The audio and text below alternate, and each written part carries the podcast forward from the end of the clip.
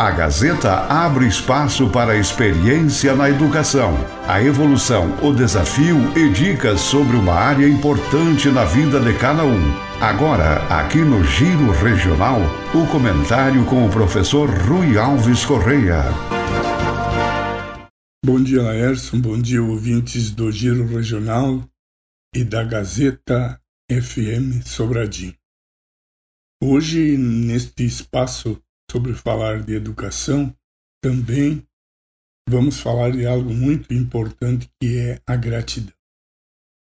E aqui eu vejo que agradecer é uma ferramenta da gratidão, mas não se resume nisso exclusivamente. No entanto, vale observar como esses pequenos gestos aplicados no dia a dia de cada um têm um enorme valor.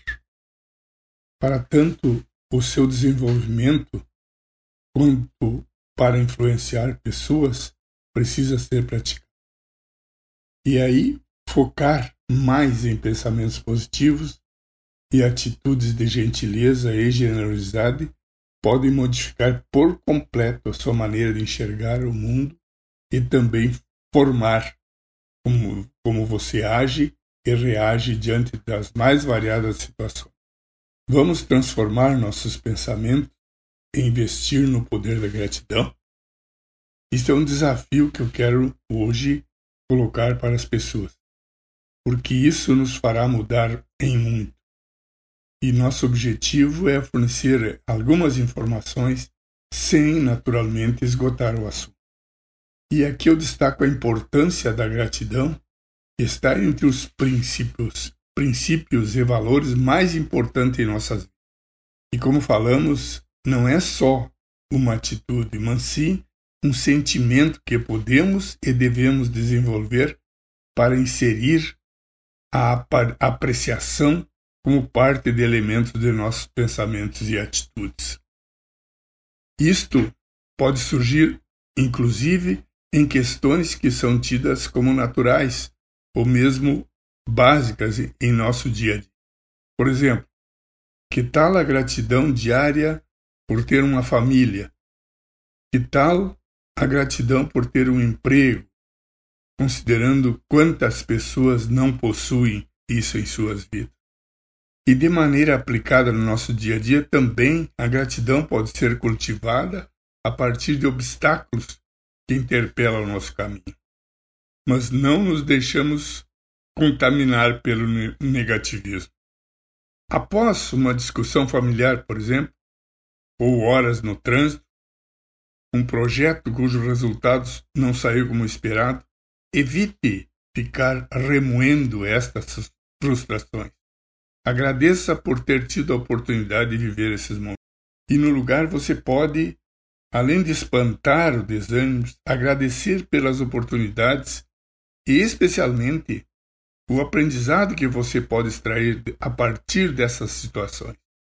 Essas lições são experiências, evidentes ou não, das quais podemos nos fortalecer e sairmos ainda mais resistentes e com grande resiliência diante das adversidades.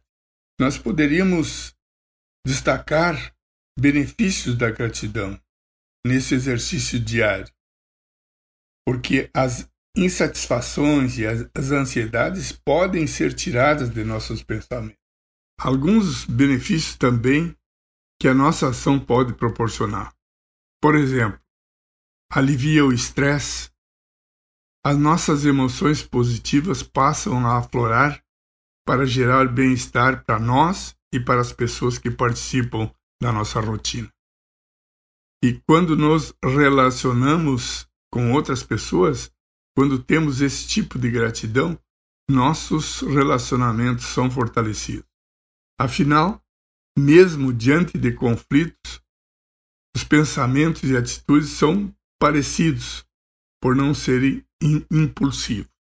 A empatia também é enriquecida, já que a gratidão tem tudo a ver com o tirar melhor de cada situação. Com esse exercício da gratidão, a, a nossa saúde física, a nossa saúde emocional são extremamente fortalecidas.